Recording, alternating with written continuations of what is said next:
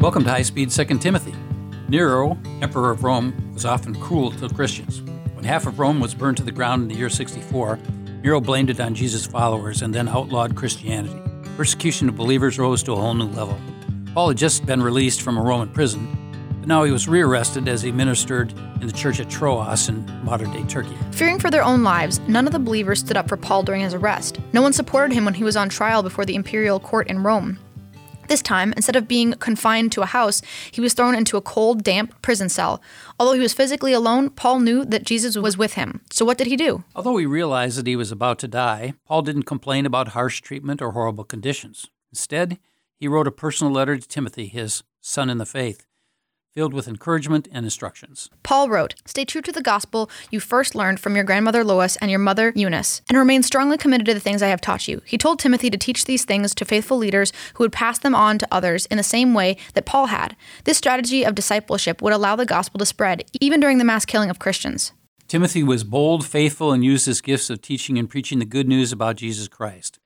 Timothy was often Paul's right hand man. Sometimes he is mistakenly considered timid. On the contrary, Timothy was a bold, courageous leader. Paul urged him not to be frightened by the fact that his mentor was now an accused criminal. Paul illustrated the kind of commitment Timothy should have.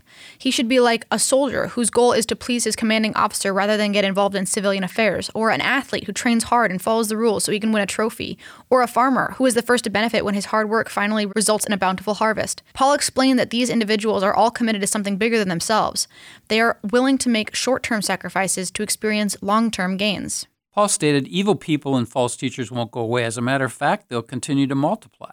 But knowing that Jesus was raised from the dead and that one day we will join him makes the sacrifice worthwhile. Work hard to handle the truth correctly, he continued. Don't get caught up in discussions or arguments with false teachers. Deceitful, divisive far more interested in fulfilling their own pleasures than they are in following God. Paul instructed Timothy to teach only what was in the scriptures. He wrote, They are inspired by God and contain everything you need to teach, correct, and train people to live righteous lives. He warned Timothy to stay focused and not give in to his own desires. The Word of God is your sure defense against error and confusion. It's God's love letter to us. As he closed his letter, Paul begged Timothy to come see him as soon as possible and to bring Mark with him. He asked him to stop in Troas and pick up his cloak and scrolls that were left behind when he was arrested.